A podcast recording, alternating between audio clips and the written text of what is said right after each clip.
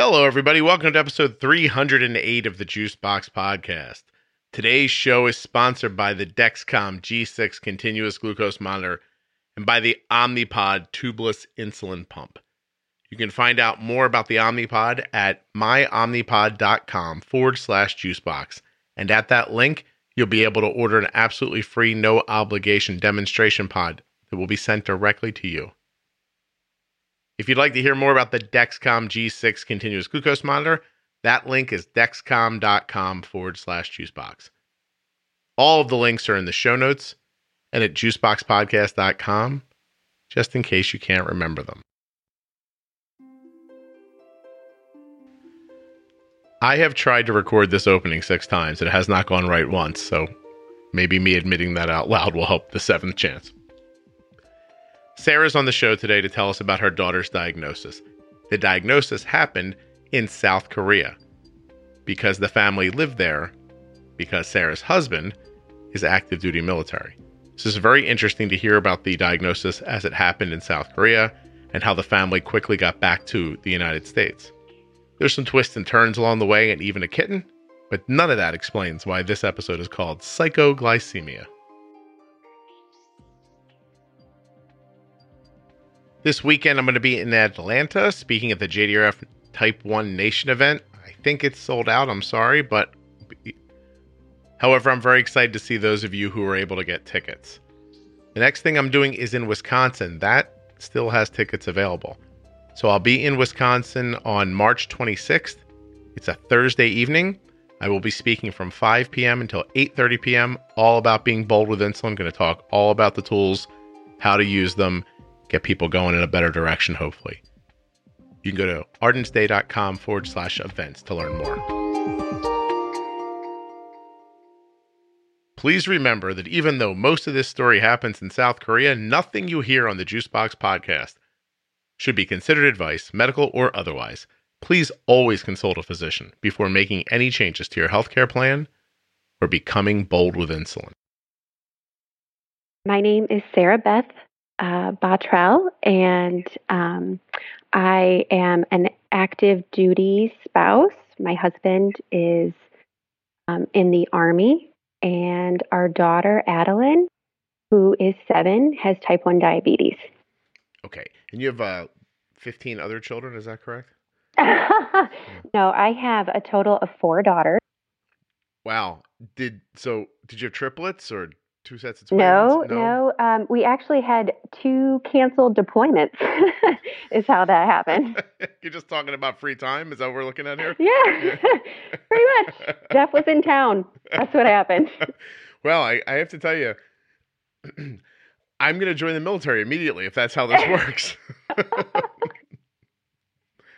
Yeah. I've never been drawn to service until I realized that it creates yeah. a lonely woman that I can visit once in a while. Pretty much. That is accurate. Well, don't tell the kids that. Make up something about you wanted to have kids and yeah. you really loved the first one and couldn't get enough. You'll you'll find a way to get through it. Uh, can you really I you, you imagine that when they get much older, Sarah, and you're like you know, like a, a wizened veteran of life and you're like in your 50s. And they're like, why are there four of us? And you're like, oh, your father wasn't home a lot. They're going to have this horrified look on their face for a second. And then Thanksgiving dinner will just go on as normal. I'm going to traumatize them. Yeah. They're going to picture you in that moment still doing that. And they're just going to be like, oh my God, do you think they still do it? oh, yeah. Yeah, that's nice. and you're going to say, why do you think it's uh, stovetop stuffing? I didn't have time for the uh, yeah, for the real pretty thing. much. Yeah. I have time for nothing. well, Sarah, you're a player. I think that's what we've learned right off the bat, and we're going to get going. Um, so you are stationed, or your husband is stationed in South Korea when your daughter's diagnosed. That is correct. We were actually all in South Korea. Um, so when you get orders to go to South Korea, you can do um, one of two things. You can go what they call unaccompanied um, and go by yourself. And that usually um, you are you are um, going to be there for a year. Mm-hmm. Or you can go accompanied and bring your family. And Jeff and I chose to go as a family because he had actually just returned um, from a nine month rotation in Korea. So he was gone for nine months. He came home for about four months, and then we went back to Korea as a family. Now, Sarah, that's what he told you. He wanted you to all come along so you could be together. He he really just didn't want a fifth kid, and he thought if I go to, I can't afford five children. If I go to South Korea and come back a year from now, I know where this is going. You, you yes. Know, so, right. You guys, yes. that, bringing bringing you and the children to South Korea was birth control, and you're. that's, what I, that's how I I'm guess. saying this. That's what I'm thinking. Anyway, so you so that's when you choose a deployment that's with your family. Does that mean more time or no? Yes. Um, so when you take your family, you've um, pretty much committed to two years while you're over there. Makes sense. Moving cost. Yes. Mhm. So um, we went and we had spent a year, and Jeff was offered another job that would be a two year commitment. So, in order to take that job, he had to actually extend and do a total of three years in Mhm. Korea, Mhm. which we were on board for. Um, and we went with that. We decided to come home over the summer after the first full year in Korea just to visit family. And um, I didn't notice Adeline, um, her symptoms at that time, but it was immediately after we returned to Korea to do that second year that, you know, she started having all of the basic symptoms.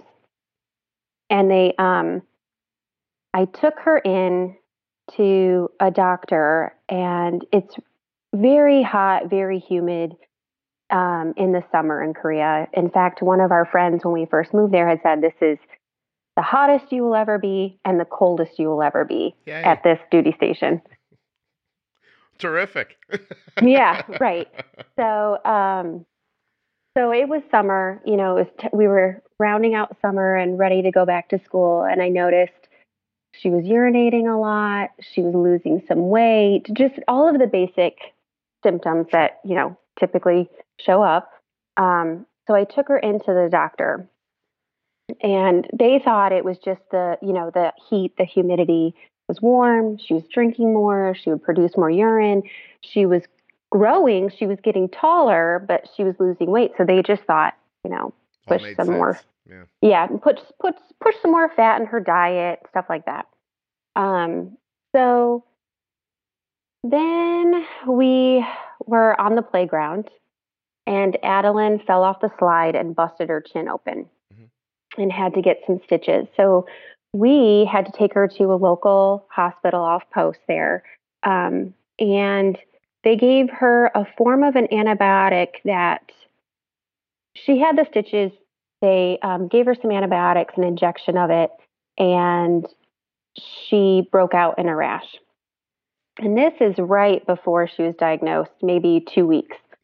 Um, she, we took her in again. She's at this point now. She's very frail. She's we're seeing bones. We're you know it's it's Oh my gosh.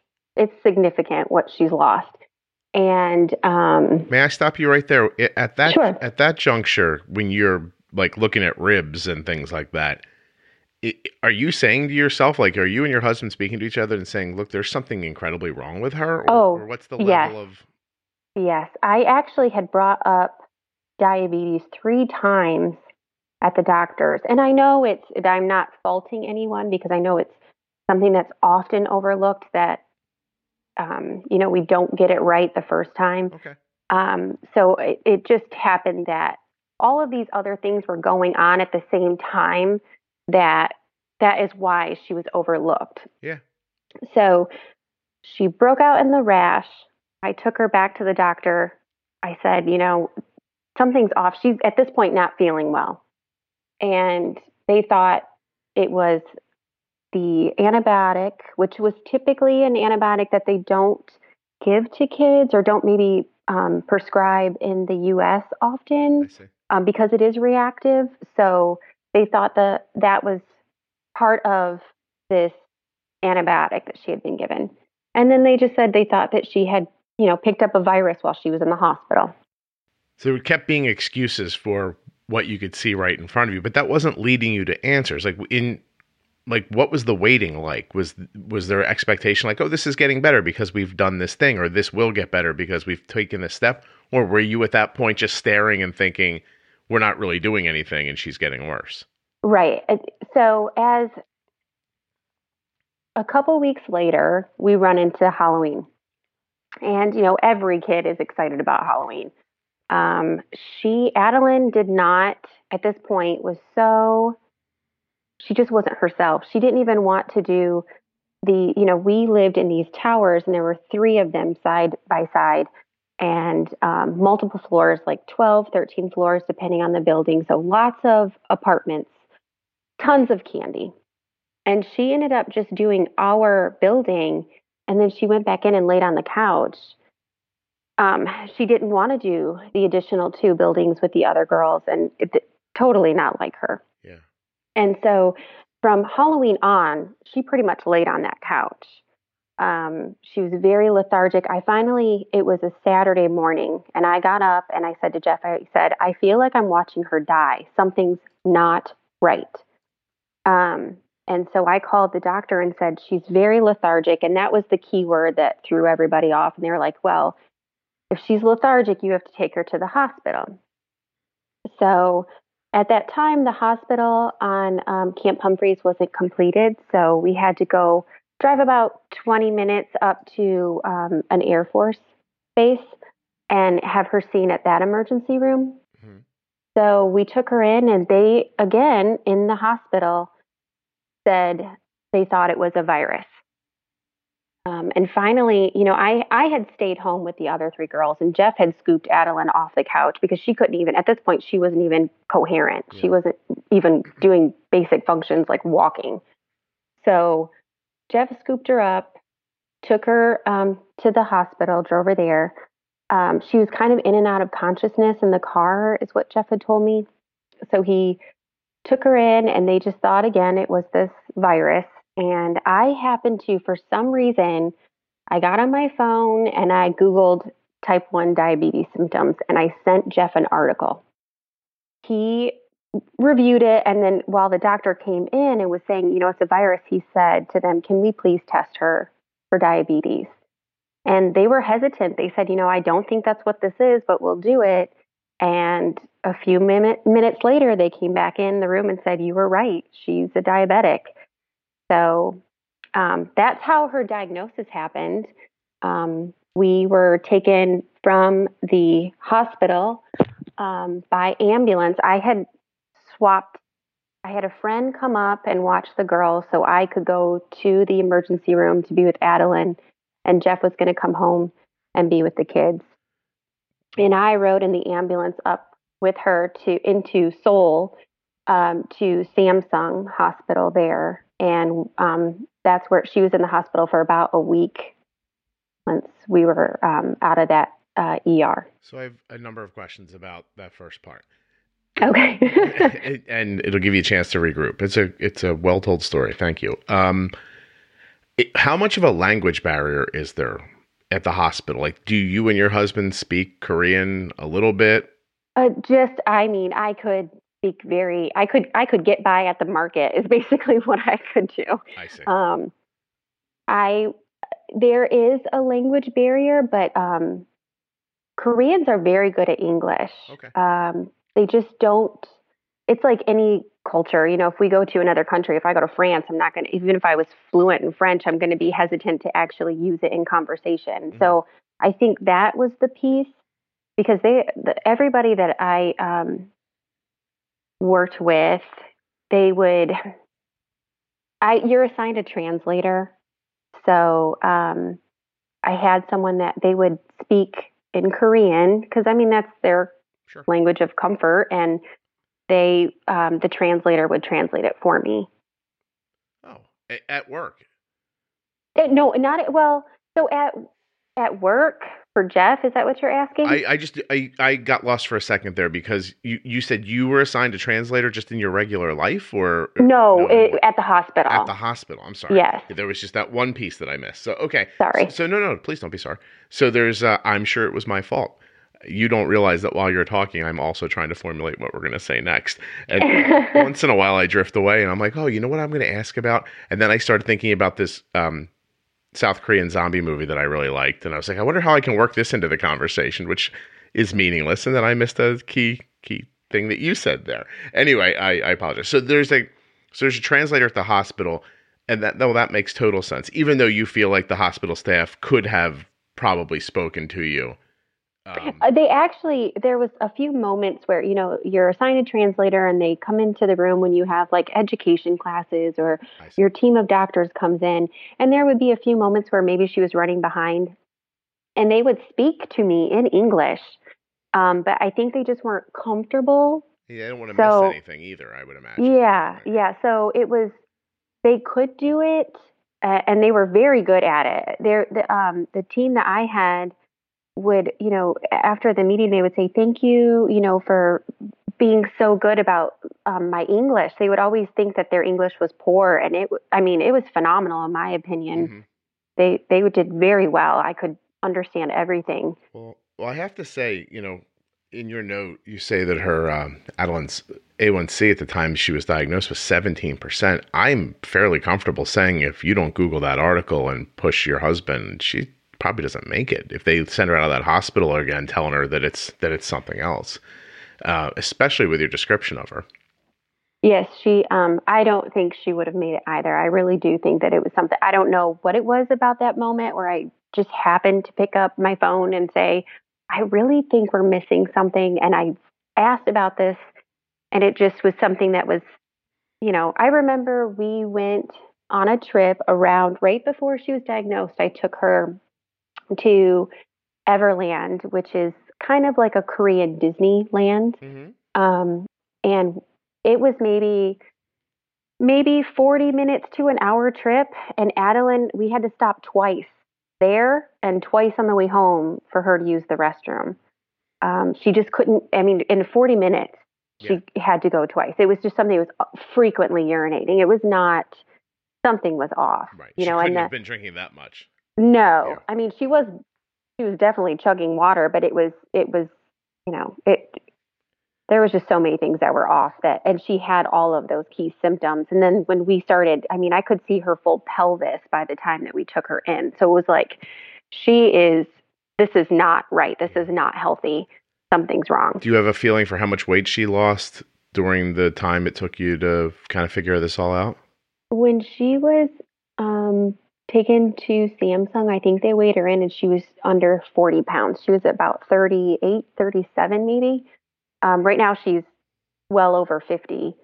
So she, it was, it was a lot of weight. Stark amount. Yeah. Uh, and you said, and she was getting taller. So it probably even looked. Yeah, it, it was not, it was not good. I mean, I even had, it was to the point that I was taking pictures of her just to have it, you know, so mm. I could compare how much. Oh, I see. Yeah, yeah of course. She was losing yeah, just the amount of bone that was coming through. I remember Arden gaining about two pounds in the first 24 hours she was on insulin. Yeah. Because she was in that scenario too. She was much younger, but you know, she only weighed 19 pounds prior to us figuring it out. By the time we figured it out, she was like 17 and mm. then she put the two pounds like as soon as it's like you injected the insulin in her and she just you know the weight went back on her which was it's just really magical. Yeah. Um, but yeah she looked like I, I said it on the podcast recently like arden arden looked like a like a runway model with a heroin problem. Like she was really oh, she, yeah. she had gotten to that like gaunt thing. And it, it is funny because as you were describing it i thought i did all the same things you did. You're like well there's reasons for this. Like everything that happened you were like oh i can see why this would happen instead of just thinking, you know, this isn't normal and let's go to a hospital and bang on the door until someone fixes it. Like, why, mm-hmm. why would we leave? You, you, you, know what I mean? Like, why would I ever walk away until there was a, a, an actual answer found? But it's just the process, it's how it goes. And, you know, it, it really is, it, it, it shows you how what happens next to most people happens, right? And you're going to mm-hmm. talk about it after a while, but like, you know, you doctors don't tell you everything. You go home, it doesn't seem right, and you still just you swallow. You know what I mean? You just swallow it. You're just like, okay, sure, you know, I'll inject the insulin and then eat right away. And then I see my blood sugar spike right up. Oh, they said it's okay. I saw someone online say it the other day, like my blood sugar goes to like 280, but then it comes back, and the doctor says that's what it's supposed to do. And the, the right and the person saying, I don't feel like that's right, but how do I trust myself? You, you, you, know what I mean? Like, and and how do you trust yourself during the diagnosis when you're like, hey, this really seems like diabetes? You're like, no, no, that's a virus. You, yeah. You know, and you just go, okay, virus, thanks. And can you imagine? And I don't want you to, but I guess, you know, for the sake of the conversation, imagine had you not followed your instincts there and your daughter passed away. I know. I think about it often. Yeah, absolutely. Your husband owes you huge. And uh, seriously, I'm seriously saved one of the kids. You're way ahead in the marriage right now. Whether you realize it or not, you could probably screw like three major things up. I don't even think he could say anything. right. Yeah. You know what I'm saying? I didn't look at it from that oh, perspective, but I guess you're well, right. I'm keeping score over here, so that's how I know. But um, yeah, you're you're way ahead. just, just so you know, you could probably stop cleaning. I'm going to say for six months. Eh, you know, if the cleaning's something you do, you want to cheat once, I think you get away with it. What do you think of that? I like it. you roll back home, and you're like, "Hey, Jeff, remember the time I saved the kid? We're going to let this go." I should probably throw that out every once in a while. it could at least get you out of like some mundane task you don't want to do, right? Like, hey, why doesn't somebody who didn't save Adeline come over here and pick up these toys? that's how, right. That's how I would roll. Um, I really wouldn't, but it seems like so much fun to think about it that way to me. My brain gets a little off track. I um I don't want to apologize for it because I like how I am, but I was online the other day and someone said something to me and I responded in a way that I thought was fun. And then someone came on and said, like, man, you're not right. And I was like, no, it's funny. Like, don't you? And then I looked at it, I was like, yeah, I don't see anyone else answer things like this, like this. There really is something wrong with me, but in a delightful way. So who cares, right? Um, right. Anyway, you, so you're at the Samsung Medical Center. All this is going on. How long did they keep you there? And by the way, is everything named Samsung in Korea? Okay, let's go to myomnipod.com forward slash juicebox and find out what we see. Myomnipod.com forward slash juicebox. Well, I see that I can request a free experience kit at that very web address. So if you're using MDI and you're thinking about pumping, or if you have a pump and you're dreaming about what it might be like to be tubeless, oh, did you not know? The Omnipod has no tubing that you won't be connected to a wired controller, something that you'll have to clip to your belt or your bra or hide in your pants, or disconnect to take a shower or go swimming or to play sports. Wait a minute, you didn't know that? Now you do. The next step is to get a demo sent to your house, a free pod experience kit. They're just going to send it to you. Now, don't worry, it's not functioning, right? It's a non functioning, but you can try it on and wear it. And I think you very well might learn what I did when I wore my free pod experience kit. Is that after it's on for a few minutes, you just don't notice it's there anymore. The next thing you know, you're going about your life. So, whether or not you're a person living with type 1 diabetes or the parent or caregiver of someone who does, you owe it to yourself to check out the Omnipod. It's myomnipod.com forward slash juicebox. Get the absolutely free pod experience kit sent to your house. There's no obligation. They're not going to hound you if you try it. So just check it out. It can't hurt. The Omnipod is one half of the irreplaceable technology that my daughter uses. Do you know what the other half is? In case you couldn't guess, it was the Dexcom G6 continuous glucose monitor. I'm going to kind of keep going here with my URL trend. URL, the URL, URL, dexcom.com forward slash juicebox. Now, when you get there, you're going to find out everything you need to know about the Dexcom G6 continuous glucose monitor. I'll tell you a little bit about it.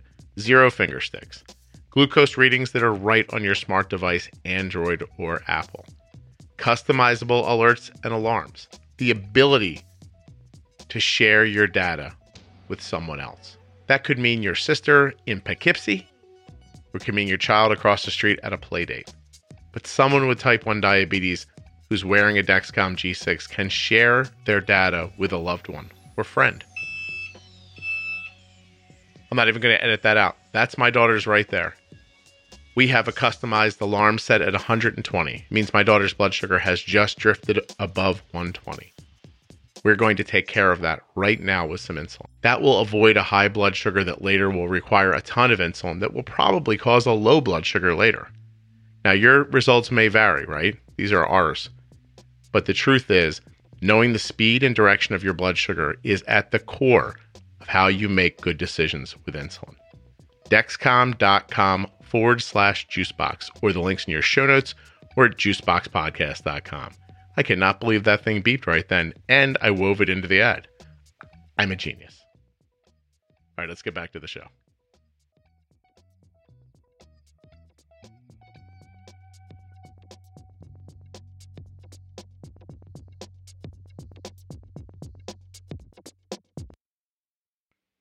Uh, yeah. Well, not I shouldn't say everything, but Samsung has a very big influence. I mean, they have everything's air conditioners, like anything is Samsung. Mhm. So I love Huge. the televisions. I'm looking at one right now to be perfectly honest. I don't yeah, so we were at Samsung for about a week. Mhm. Um, yeah, I, I think it was just maybe just shy of a week. Do you think that's because of how far along she was, or also because they don't see type 1 that often? So, from my understanding, they don't see type 1 that often. I don't know if it's genetics. I don't know. I, again, this is something that I was told. I'm not sure how accurate that statement is. Sure, sure. Um, but I, I don't think that it's as predominant as it is in the US. So, um, you know, they kind of, in the first week, it was, it was a very strong learning curve. Um, uh, they first started talking about, you know, I had tons of questions, obviously, and you know, you've even mentioned it on a few of the podcasts where you're almost in like a haze. Yeah. So everything's being thrown at you, all of this information. Then you have the language barrier as well, and the translator. And it's, I felt like I was drowning. Like I felt like I was underwater, and then the translator would speak, and my head would pop up, and I could kind of understand. Then I'd go back underwater while they were, you know, speaking. So it was, it was very, um, it was, it was hard for a while. Um, but I finally think I, I got a grasp and I felt comfortable going home, I guess. Mhm. Um, but while we were at the hospital, the doctor that I had seen at um, Humphreys before we had left, um, she was a pediatrician there. She actually personally called me. Now, I don't know how she found out that we were at the hospital. I'm not sure if the emergency room reported that we, you know, this was all going on. Um, but she personally called me while we were at Samsung. And she talked to me for maybe an hour and said, I really feel like you should pursue going back to the States.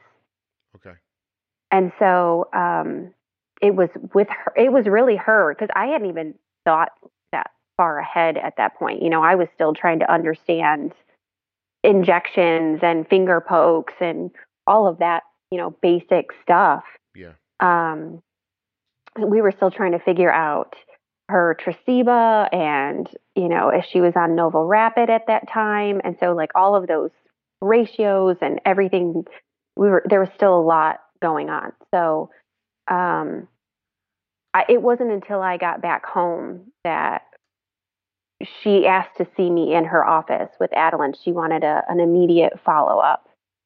And that's where all of the extra we're com- we're going back to the states. But I'm I'm getting ahead of myself. I guess what I meant to say is while we were in the hospital, the um, the staff started talking about pumps, insulin pumps, um, CGMs, things like that. Um, and I know that the specs on the equipment in Korea don't match U.S. specs, so it was also, um, I think, a, an insurance issue, maybe. I'm not exactly sure. Um, because in the States, TRICARE pays for the, the supplies, but over there, it, everything is out of pocket. Okay. So I remember they showed me a CGM that was huge. It looked like a, an old pager almost. And they were like, well, you can, this is, you know, kind of explaining it to me and how it worked, and we could get it.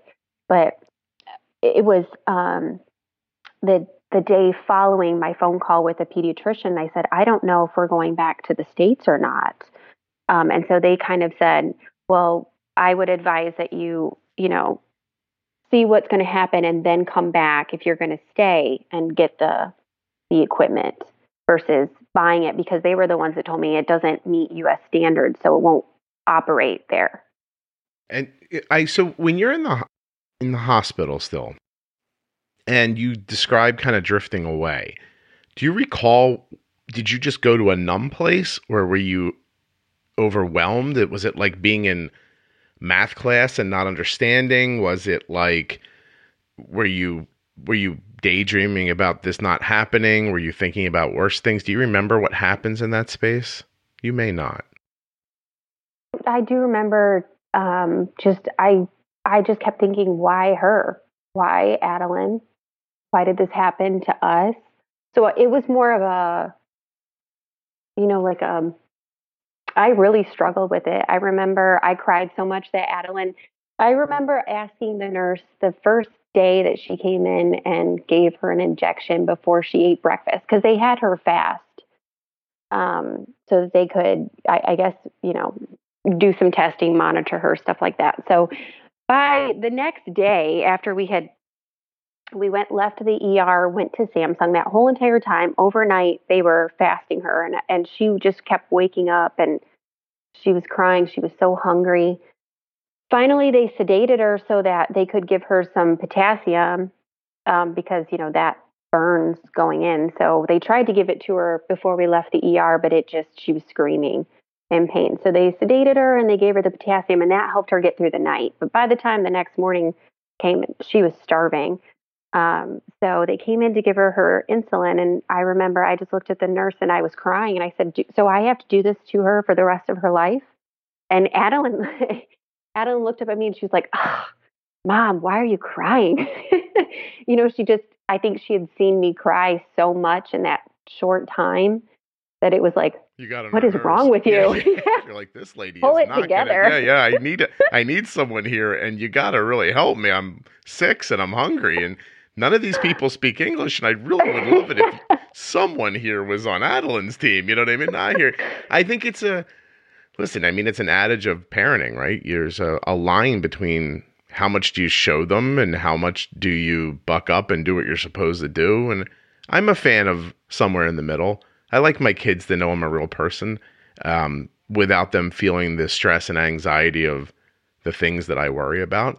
You know, I, I think about um, you know, bills or or you know, how are you going to pay for college, that kind of stuff. And I want my son, for instance, to know that this, you know, the college he's going to, it's not easy for us to pay for. And at the same time, I don't want him getting up every morning and thinking, oh, I better not screw this up because my parents are paying a lot of money Right. for it. I want him somewhere in the middle. Mhm. You know, I, I like that your daughter sees that you care about her. Uh, but you got to stop short of when she thinks, oh, God, I got to grab one of these other adults and see if they'll take care of me. this woman just lost it. I, she's probably, you know, I mean, my dad has gotten her pregnant so many times that she's probably tired, you know, and, uh, and what are we going to do? Uh, I, listen, I cried during the, um, during the first kind of like lesson from a nurse about counting carbs and then figuring out how much insulin to use during the ratio. Like I just fell apart.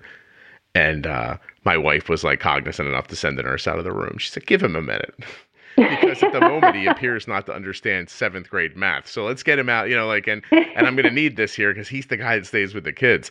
Um, you know, so she cleared the room out. She's like, what's wrong? I'm like, I'm going to kill her.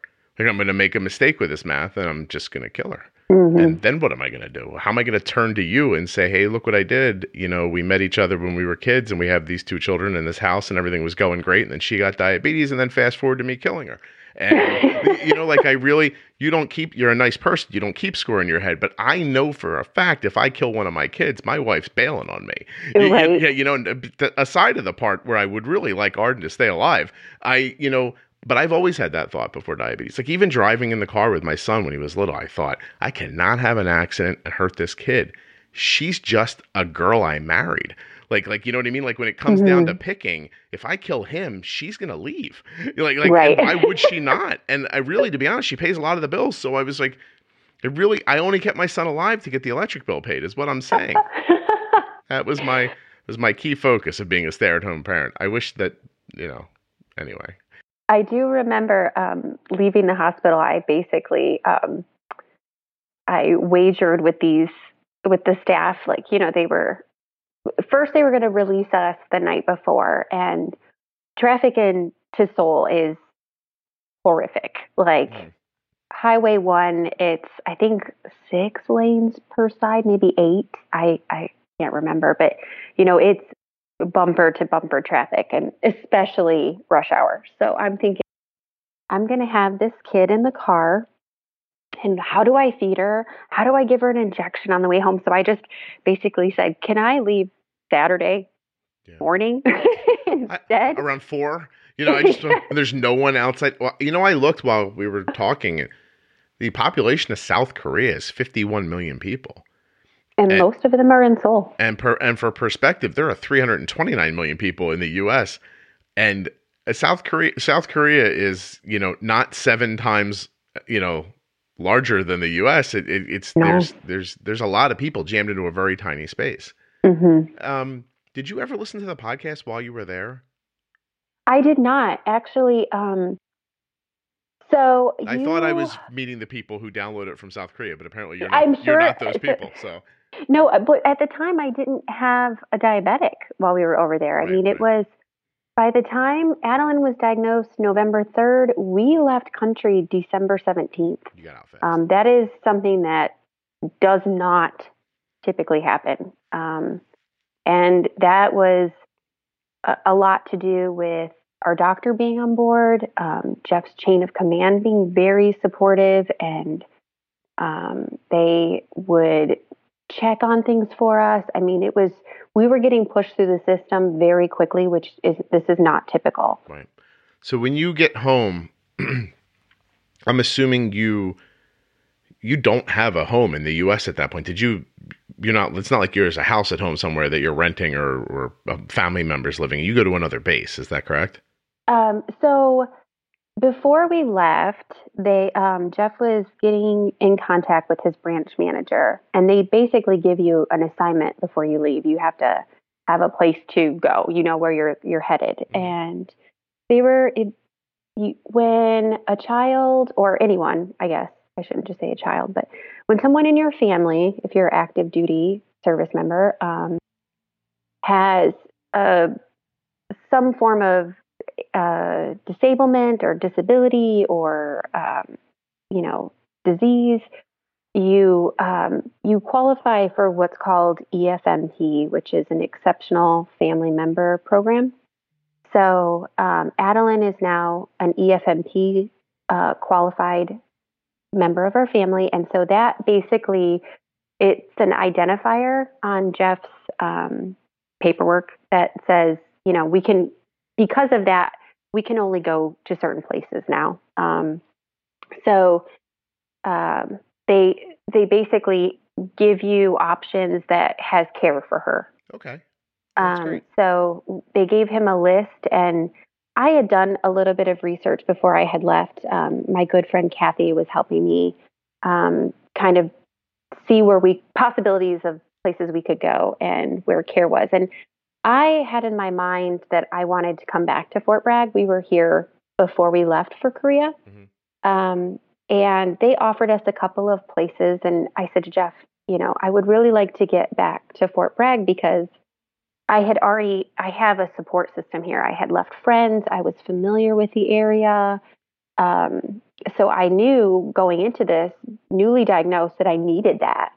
Um, so he got with his ranch um, manager and asked if there was anything available here, which is not like my husband at all. We usually go wherever the job is. We're not very selective um, with that. So he he basically asked, and they they assigned him here. So that's how we ended up back here. But when we left Korea, um, Jeff and I are both from Michigan, so we had stored like his truck um, things like that at our parents' homes in Michigan. So we took a direct flight out of Seoul into Detroit, picked up our belongings, and then headed down to North Carolina. Wow, that's a lot. All while not really understanding diabetes at this point and trying to keep Correct. that, yeah together. yeah, Yeah. I, I have a, a lot of a lot of feeling for you because I was not good at even getting in the car and going to like the grocery store without pre-planning for like two hours before I would take Arden out. I'd be like getting her blood sugar in the exact place where I thought it'll stay here. We can get across town. Right. You know what I mean? Like if you would have told me to get in the car in uh in Detroit and drive to North Carolina, I've been like maybe in a couple of years. I think uh, you know the car trip down was a lot easier than the 16-hour plane ride Mm. back because that was terrifying. Does a plane make you feel trapped? Like if something happens, we're stuck on this. Oh, plane. I was so worried. Yeah. I remember when we went to Korea that someone on the plane had some sort of medical emergency and they, you know, got on the, the intercom and asked for any medical uh, providers if they could come up to whatever row, seat, whatever, you know. And so I just, I kept thinking, what if that happens to us? Yeah. I have to be very aware of where my child is, what row we're in, what seat we're in, you know. You overthought all of that. Yeah, because you really did overthink all of it. Because now you know. I mean, you would fly now, and it wouldn't be such a big deal, right? Right. Yeah. Absolutely. Yeah. Yeah. Back then, without the tools, it really. Oh is. yeah, It's and I, I mean I had like a year supply of insulin. Um, I really did. I my um, pediatrician before we left um, at Humphreys told me you know we had a follow up with Samsung about a month after diagnosis, so it was beginning of December. They wanted to see her back, so I think it maybe was like the first week of December we were up there. And before we went, the pediatrician said, make sure that they give you a three month supply of insulin before you get on the plane because you know it's, there will be a gap between your care but you know establishing a doctor or Sure. things like that so um, i went and i asked for a three month supply but they handed me you know the pens come in those boxes where there's multiple pens in a box and they handed me like three or four boxes and so i had tons of insulin that I'm walking on a plane. I'm thinking, how am I going to keep this cold? You know, what happens? Will they let me on the plane with this? I have all these needles in my bag. You know, it was just a lot of questions. a Yeah. lot Mhm. going on. A lot of So that- paranoia, a lot of questions. Yes. I hear you. I really do. I um, I so you make it home. There's actually great episodes in the podcast of people who are like really world travelers with diabetes, and they talk about how, with a tiny bit of pre-planning and just understanding things a little bit, how easy it really is. That it's not much. of Yeah, it's- issue. Now I could get back on the plane and I would feel completely comfortable. Yeah. Yeah, no, it's uh I, I know how to I think I could go anywhere at this point. Seriously, like but but back then like I said I couldn't leave the house. So she Yeah. you get home in right wow, even that I didn't realize just now that sucks. Like you you you had to come home like right before Christmas. hmm So and do you you celebrate your and so you're like isn't that interesting the leap I made? I'm like you're in the army and you're from Michigan. You're Christian. And so I wish you could. I wish you could have watched the synapses make connections in my head. I was like, oh, it's comfortable to say. And um, now that I said it out loud, it's less comfortable. But th- that is how my brain works. In case you're wondering, I just leapt through No. that very quickly. Plus, you had four kids. No Yeah. self-respecting Jew. We're- with four kids. so it's just not like not in that quick succession like that. Anyway, um, and so you, you're you're rolling in stateside just a couple of days before Christmas. Now, I have a tiny bit of experience with this uh, rush because one year we built a house and Okay. we bought this tiny little rancher and it was junk and the plan was always to knock it over and start in, you know because the land was what we wanted and um arden gets diagnosed you know right as we're thinking of like doing the work so no lie we had a construction person there moving things around like walls and support inside of our home Oh to wow. facilitate the next step of the process Okay. and one of the things we had done to get ready for the construction was we had the front stairs um, to our house and the sidewalk completely taken out and the door moved to another position. And then Arden was diagnosed for years. My children had to jump out the front door to go to school because Arden was diagnosed and then everything stopped while we Yeah, figured out off. diabetes, you know? So anyway, we finally get our house built many, many years later. Arden was diagnosed in 2006 and we built our house in 2012. So for six years, I was the person in town that didn't have a sidewalk out front and, and whose door didn't line up with any sort of pathway. And the pizza guy would just like roll through the front yard. You know what I mean? Like it was all, it was like, it was horrible. And we built this house, but we couldn't afford to build it and to relocate. So it's a long story, but we had gotten the money all of a sudden out of nowhere for the construction. That that money did not include relocation, and we were screwed. We were going to have to skip it and not do it. I said to my wife, "I'm like Kelly, there is no way we are not building this house." And so one day I called her at work and I said, "This weekend we're going to go and buy a huge travel trailer." And park it in the backyard, and we're going to live in it during the construction because we can put a thousand dollars down on it pay some small payment a month on it, and then Right. we'll sell it right away when we're finished with it. And there's a whole story of what it's like to live in a trailer with a dog and two children and diabetes for six months. But anyway, Oh, so you did do it. Oh, okay. Oh, we did it. Yeah, yeah. yeah. Except the construction, then, of course, you know, I know now always takes longer than you expect. And so we are the last six weeks in that trailer, it's freezing outside. And those things are not made for the weather. We have like Mhm. electric heaters going, like it's a fire hazard, I'm sure. You know, uh, we'd get up in the morning. I could hear my wife get in that tiny little shower, and she's like, ah, ah, ah, like in and out in like two seconds. The water was free, everything, right? But we moved back into the house about 10 days before Christmas. And the Okay. rush to try to make a real Christmas was like horrible. And I wondered if that happened to you. Did you get home like because I'm a you're you seem like a really good mom. Like did you get home, get back into North Carolina? Was your next thought, I have to make a Christmas for these people? Like So it's funny that you bring this up because I had planned, you know, some of the girls' gifts and things like that, and I actually ended up returning them all. And I started ordering things online and sending them to my mother-in-law's house. Um, my my parents, what they call snowbirds, so they leave Michigan. Um, they stay in Michigan for six months and live in Florida for six months. So they had already headed down to Florida.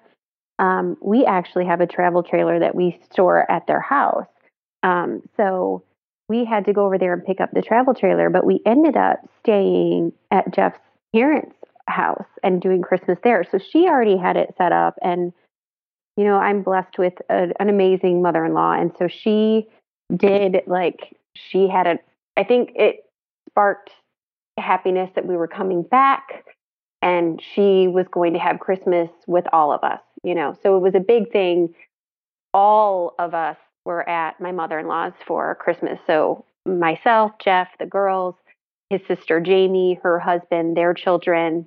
So it was a big thing we did. Um, they always have a family Christmas party, so we had to go to that. So it wasn't. It was very felt very normal. It, but I was able to step into that. Now, if I had to, start from You know, yeah. yeah, it would have been completely different. Well, yeah. Well, she owes you too. I mean, four kids. You know what I mean? Like at some point, she must have even called Jeff at some point and been like, "Can you cut that girl a break?" Like, you know, and and you just, you know, you kept plugging away. No, there's no pun in there at all. And you, you know, I think she owes you, is what I'm saying. Like seriously, four kids. If she's gonna listen to this at some point, this woman really came through for you with the grandchildren. Yeah, right? yeah. I So- think I think she knew that it was something on my mind that it was I was trying to still make it normal. Mhm. Um, so she just she was willing to to and, and Carol goes overboard at Christmas. there's no there's no way around it. So it was it was nice that she was already set up and we're, we were good. We were taken care of. All right. So eventually, then you end up back at Bragg, where you're at now, and Right. you're speaking to me from from there, Mm-hmm. and and you, I'm assuming, settle into a life of managing diabetes. And how did you find it to be in the beginning? So coming back, we have this funny um, little story that we came back to Fort Bragg again because we came right back to the neighborhood we lived in before. And in fact, we rented a home, and our neighbors to that home um, were actually at the time trying to sell the house we're in right now. And so they were the movement cycle had already come and gone, and it was sitting empty. So I contacted them because we're friends, and I said, you know, Hannah, would you be willing to rent the home to us? And because she knew us, she was like, absolutely.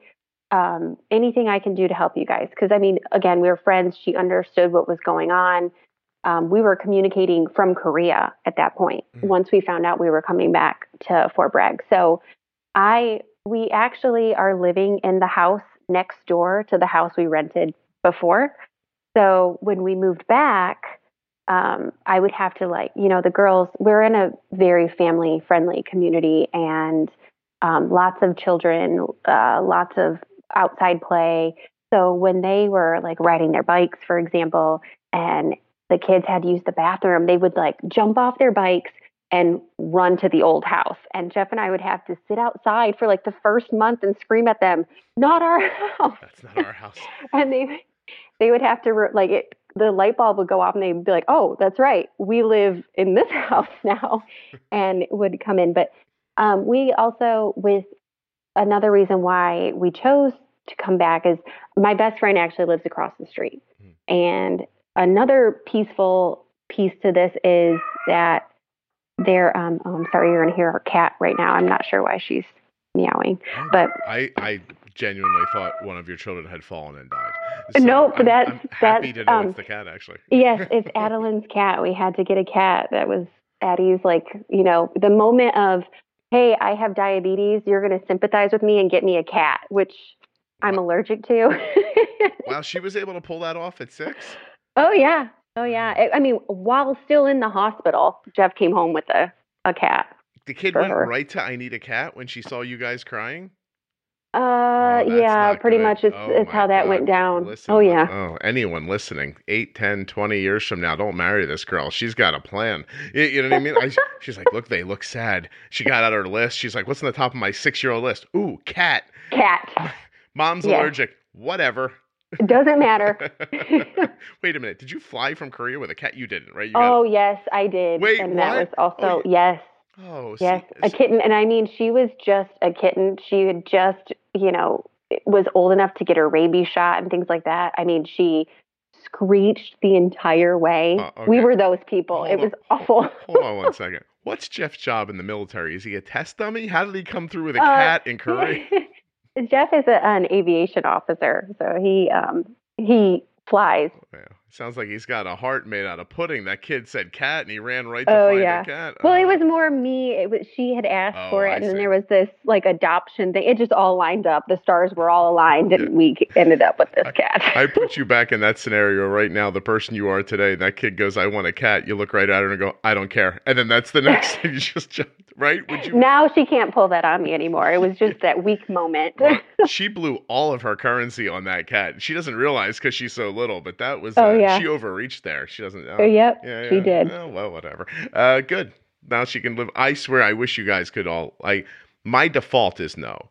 You like if my children are like, "Hey, Dad, the house is on fire. Should we go outside?" I go, "No," and then we think about it. I say no to everything. I start at no, and if you get me to yes, huge win for you.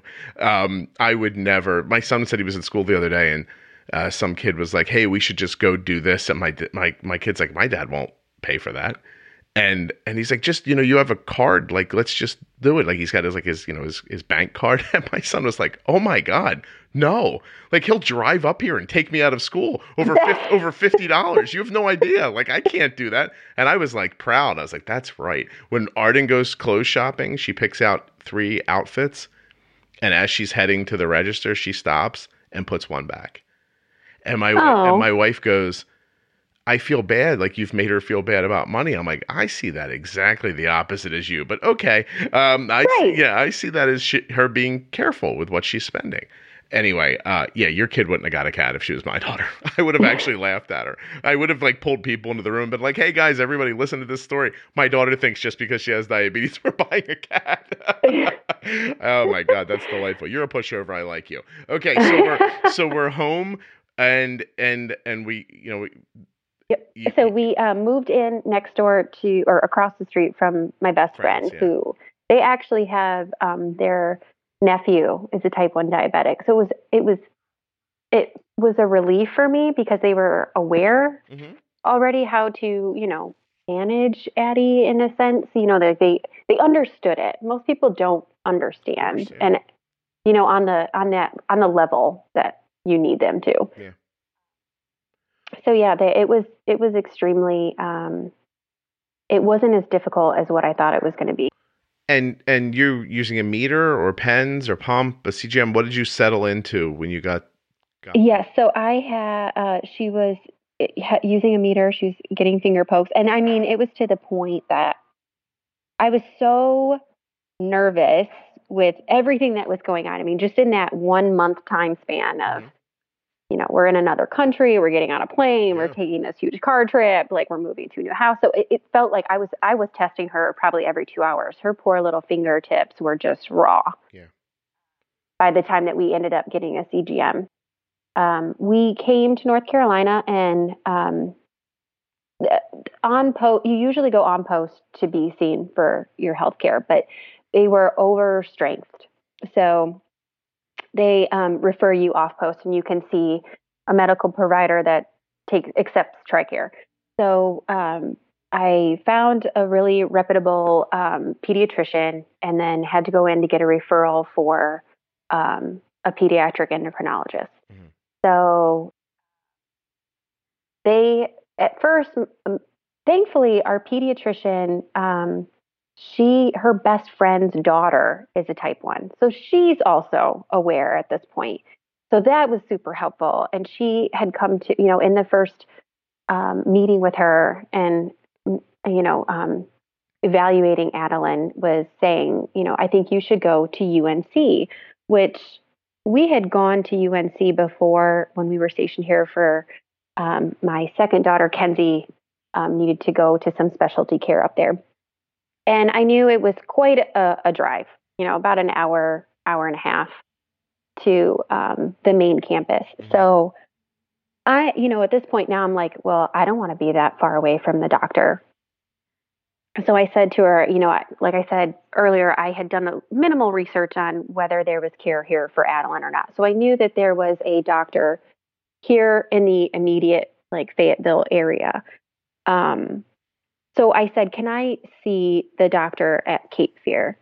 And she, you know, was kind of like, Yeah, sure. but, You know, but I, she did say, I want you to know that if anything happens to Adeline and you have to take her to the hospital, I want you to go direct to UNC if possible. Mhm.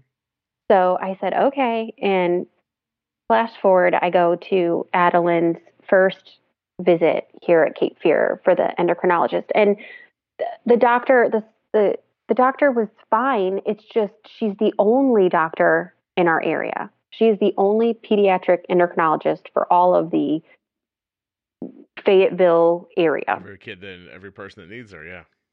So, I mean, she was, I remember the first visit, she was very, very helpful in getting us a CGM. She said, You need this. And, you know, I come in and saying, Can I have it? I, you know, I'm finger poking her every two hours because I'm uncomfortable. Um, and she said, You know, you need it. So she got us that very quickly. But I do remember, you know, obviously it's all new and I uncomfortable and, you know, I, I didn't understand it. And she said, if there's a video to how to put it on, how to, you can watch the video if you have any problems. She kind of, I don't want to paint her in a poor light, but she said, I'm just too busy. You're not going to be able to come in here and see me if you have any problems with it. I, I can't make time for that. You figure it out.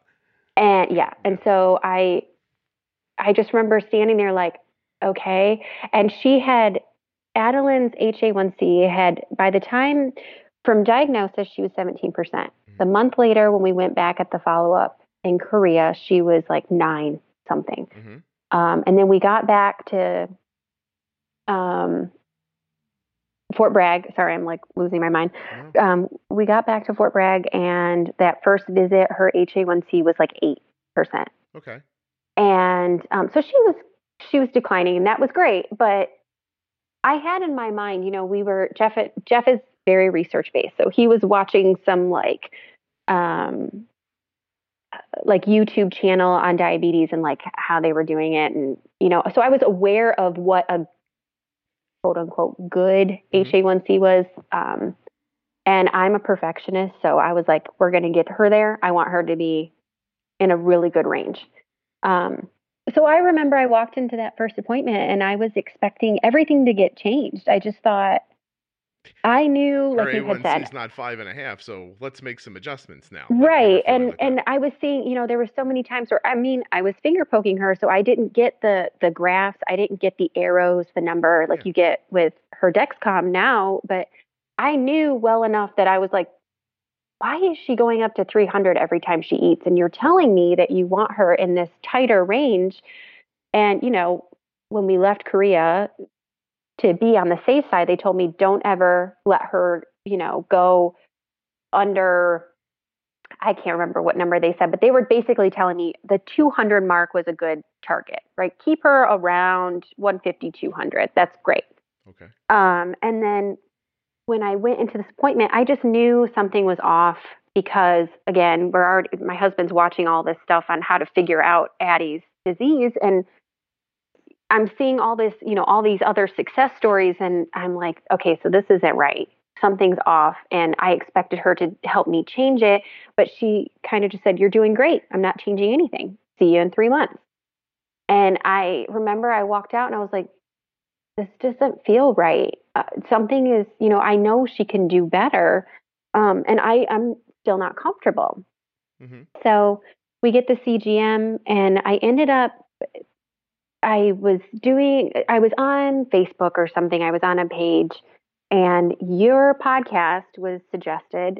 And so I just decided, you know, I had never listened to podcasts before. So I was like, all right, I'll give it a whirl. And so listening to some of the stories that you had featured on the podcast, it's where you started talking about pre bolus. I had never even been told to pre bolus. Just that in and of itself was brought down Adeline's you know, stuff. I kept could keep her in a better range. She wasn't spiking to 300 with her food. Yeah. You know, it was I was told give her the insulin, let her eat, and then she'll come back down, like you had mentioned earlier. And I knew it wasn't right.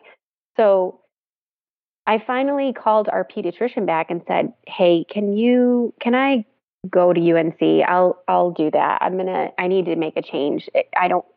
This isn't a good fit for us." So Worth the ride. Right. And so she gave us the referral, and now we're at UNC. And between the information I've received from the podcast and the doctor, the team of doctors, she's doing really, really well. Oh, I'm glad.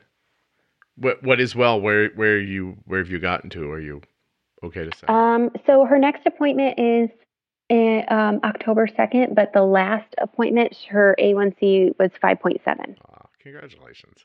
You did it. Yeah, Yeah. I did it. Yeah. Yeah. I mean, it's, I don't know if I could do it without the CGM. And I don't know if I could do it if I would have stayed where I was and accepted, oh, okay, I'm not doing anything wrong. I don't, we're not going to make any changes. Everything's great. Yeah, Yeah. they said it was Um, okay, so it's okay. You just have to trust yourself at some point. I mean, honestly, you retold you you know you basically told me a story about seeing how sick your daughter was and pushing through and getting them to test her for diabetes, and then you saw that what you thought you know what they were telling you was right about her care didn't look right. You pushed through, and you know that worked out as well. So I say trust your gut. I say it all the time. Actually, uh, it's a Yeah. big part of this is that you know is that idea that when you see something that doesn't make sense, you should say something. You should do something. You can't just stand still and go, "This doesn't seem right. I hope this doesn't hit me." Oh, look, it hit me. I can't believe that. You, you know, like it's just Yeah. you got to move. You got to do something, and you did it. That's really cool. I mean, I'm really. Uh, it, it's very um, encouraging for me to hear you say that because, you know, I get everyone's notes and letters and you know messages and people are in different variations of this process. And at any point along the line, if you give up, you'll get stuck right where you are. And then eventually you'll drift backwards. So you have to push through till you get to the point where it's just like, it's easy now. And of course, I don't mean easy like easy. I just mean like it's, it's old hat. Like you do this thing and you get the blood sugar you expect. You know, like that, that kind of stuff. And when it goes wrong, you just, you know, troubleshoot it and, and you figure it out.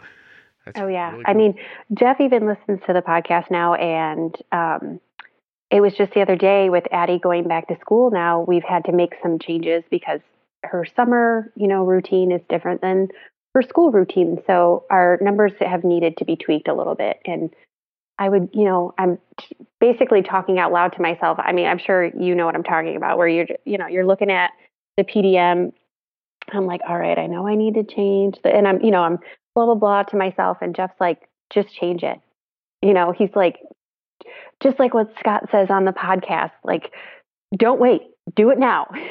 like, well, that, okay. that's great. And it makes me feel bad about considering calling this episode Jeff Bought a Korean Kitten. So, so I'm very, very close to that. I've made notes.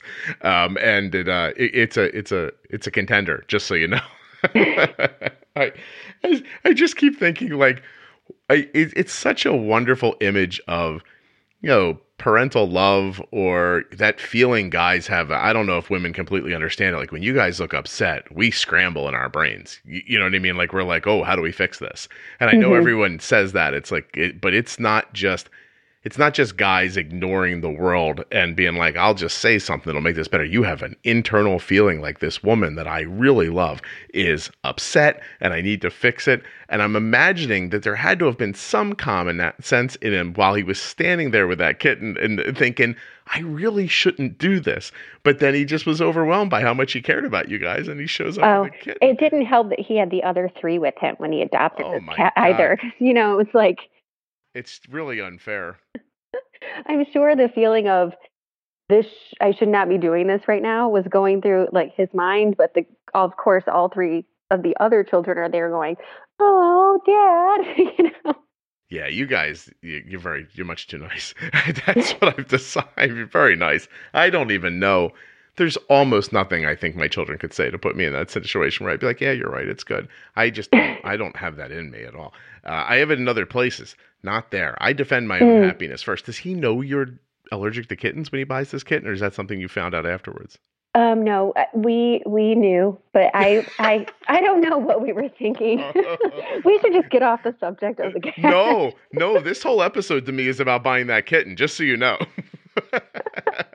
yeah, we were in a very very bad place. no, no, I I you know, and I highlight a little bit to to kind of listen. I highlighted a little bit because I want medical professionals to hear your story and recognize that when they're standing in front of you in a in a classroom or in a hospital room and trying to explain this whole new world to you and you're standing there stoically and you're listening the doctor's like oh they got it they didn't get it they're Mm-mm. they're doing stupid things they shouldn't be doing they can't think they're quietly in their head wondering why did this happen like the, you know and then you send them out the door and you act surprised that they didn't like you know, pick up more of it. And I'm not saying that you can stop people from being upset in a scenario like that, but you can recognize that it's happening and spend a little more human time with them to get them somewhere.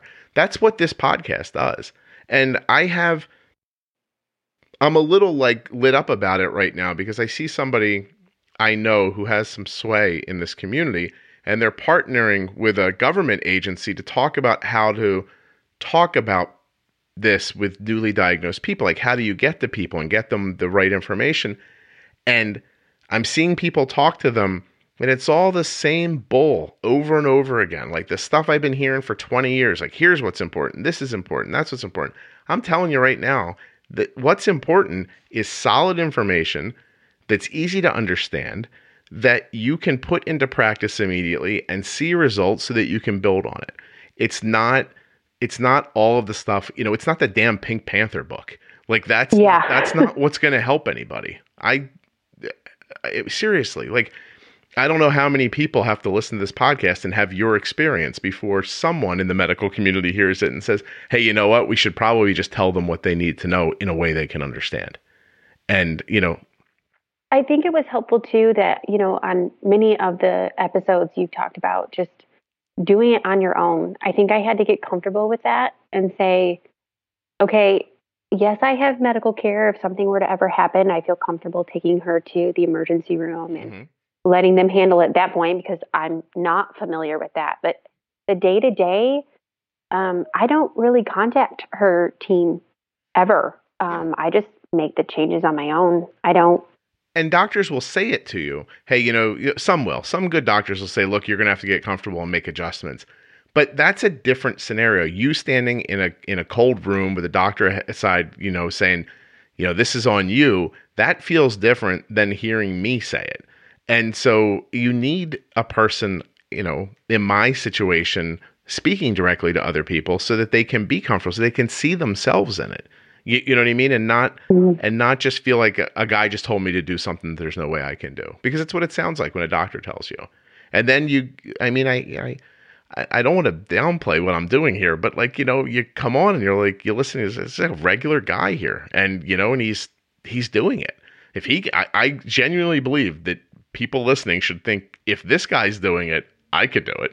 You, you know, because there just is nothing particularly special about me. And I I do it by not being scared, by being the person who would have said no to three crying girls about a kitten. You, you know, like just by just by kind of standing up and having a backbone and saying, I'm not going to put up with this.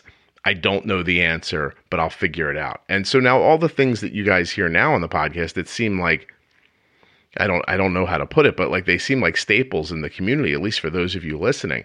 These ideas, just remember that they all started with me thinking, I'm not going to let this happen and now yeah. and now I'm going to figure out how to stop it. And with yeah. no direction whatsoever because I was not smart enough to Google anything. I don't listen to the doctor. I very much got in my own head and broke this all apart, which is now I think why I understand it well enough to explain it easily. But um but you can do that too. Like you can I hate to say think outside of the box because that just sounds, you know, trite, but like there's a way to reverse engineer problems and to remember that your first inclination comes from your fear. Like, you know what I mean? Like the first thing you think is like defense. Like, oh, I want to make sure this doesn't happen. I want to make sure this doesn't happen. I I flipped it around and I thought I want to make sure that this happens. You, you know, like forget being scared. I want to be bold. I want to figure it out. And that's why I now talk in t-shirt slogans on a podcast. I'm glad helps people. Uh, but I I really think that you know, better direction, better tools, easy to understand, repetitiveness. You can't let that go. Like, you know, when people always want to ask me, like, which podcast will tell me exactly how to do this? And I tell them, look, I know there's a lot of episodes, but just listen to all of them because eventually something will come up that will stick to you. And I can't know, you know, I can't know what Sarah Beth will hear to make her feel good versus what Jeff will hear versus what the rest of you listening will hear. Like you all need to hear something different. So I got to keep prattling on until I cover all of you. Like that is sort of how it makes me feel when I'm recording it. Like it's why I like having free flowing conversations because they don't lead me to say the same thing over and over again.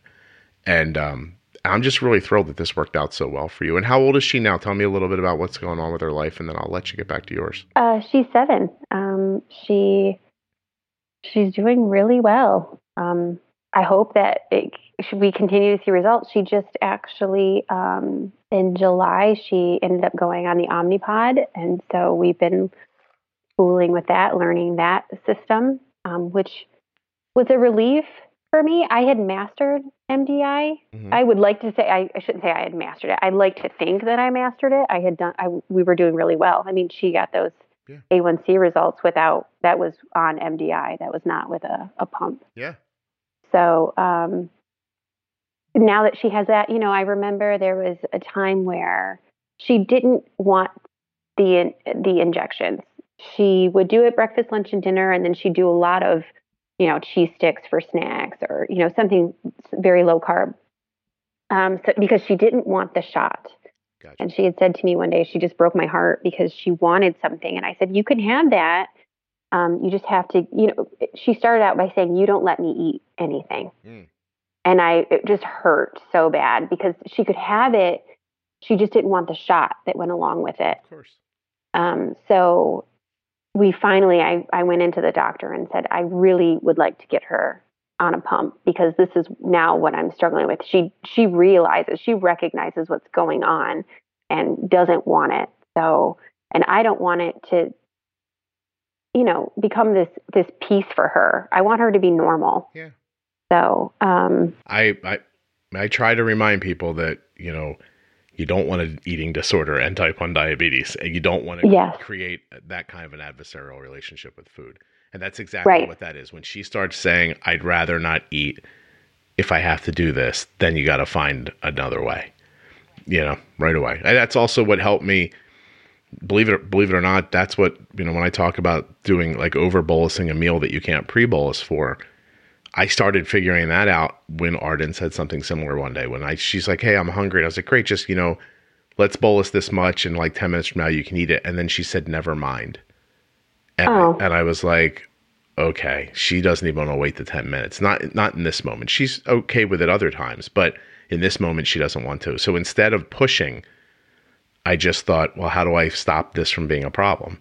And you know, then I just I just started did that math about putting in too much insulin to cover not just the food but the spike that's going to try to happen and the number that's mm-hmm. going to like I just sort of extrapolated out. I did all that. I was like, well, I think if I did this much right here and she eats, maybe the spike still won't happen. And when that happened, I was like, oh wow, look, I got around another problem, you, you know, and, mm-hmm. and kept her from feeling like she couldn't say that she was hungry. So I, I I love that you did that.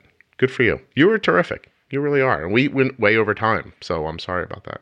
Oh, that's okay. Um, did you end up being nervous the whole way through? Um, no, I would say, um, like, really, it was um, a lot to do with the podcast. Like, it was other people's stories, having that connection, um, knowing that it was possible, and then being able. There was, I can't remember exactly which one, but there were. I mean, you've said it multiple times, but the focusing on being afraid of insulin. I there was a point where I was afraid but you know, it's funny because I talk to Adeline's providers now, and it's I have the opposite. I saw what happens to a kid with super high blood sugar, right? I see the effects of that, and that scares me more than the low. You know, so often people are scared of their children going low. I've even seen people treat blood sugars that are like 80, 90 because they're like, oh, that's that's too low. Um, but not that that's wrong. I don't want to make it seem like that that's what they're comfortable with, but I'm not. So it's kind of like I if I see, you know, anything above like 150, Adeline her whole persona changes. Mhm. You know, we we jokingly sometimes I shouldn't probably say this, but we say that she turns um, psychoglycemic. She's she just becomes this raging person when she's high and it's harder to get through to her. So I mean it's it's stressful to see the numbers and then it's also stressful to deal with the type of, you know, her her personality that evolves from this high blood sugar. So I hate high numbers. I mean, I would rather deal with a low and give her a juice box or, you know, Mm-hmm. A sweet of some sort than than have the high. Sarah Beth, not only am I glad you shared that with people, but you just saved Jeff on the cat title because psychoglycemic is probably going to be the title of this episode. you really pulled his butt out of the fire right in the ninth hour. Look at you. Excellent. 11th hour. Excuse me. I forgot the saying. But um, you really came through, unless you don't want that to. to oh, I don't care what you title it. You do your own thing. I got another note the other day. Someone's like, I needed an episode on this. It would be helpful if the titles had something to do with the content. And I was like, too bad. Just listen to them. You'll figure it out. No, seriously, thank you so much for doing this. I really appreciate it. It was my pleasure. Thanks so much to Sarah for coming on and sharing her story. And thank you, Dexcom and Omnipod, for sponsoring this episode. Please check out those links dexcom.com forward slash juicebox and myomnipod.com forward slash juicebox in mere moments. I mean, it'll probably take longer than moments, but in uh, no time at all, let's say, you could be wearing the world class Dexcom G6 continuous glucose monitor and the amazing tubeless insulin pump called Omnipod. Just have to get started. You're looking for results like you're hearing about from people. These are some of the tools that some of those people are using. You could be some of those people too. Last little thing before I go. Like I said, I'm speaking in Atlanta this weekend. It's on February 29th. For those of you who snagged tickets, I can't wait to meet you. Please come up and say hello.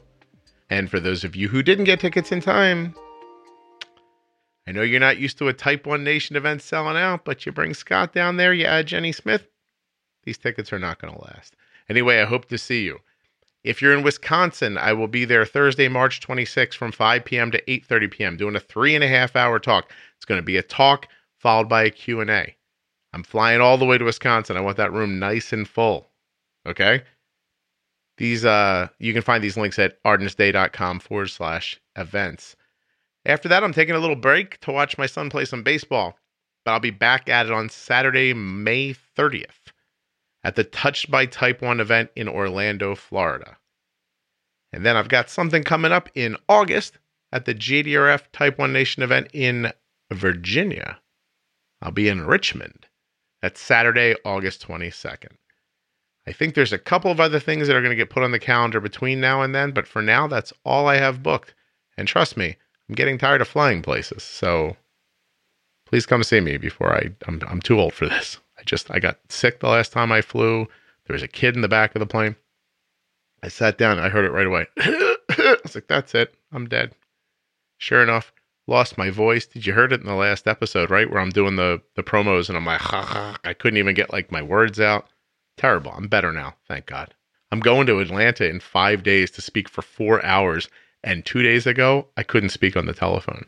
So I've been resting my voice which is probably something you can't imagine and something my family seemed kind of happy about. They were like snickering at me when the doctor said I had to rest my voice if I was going to make it to Atlanta. But I will be there. Will you?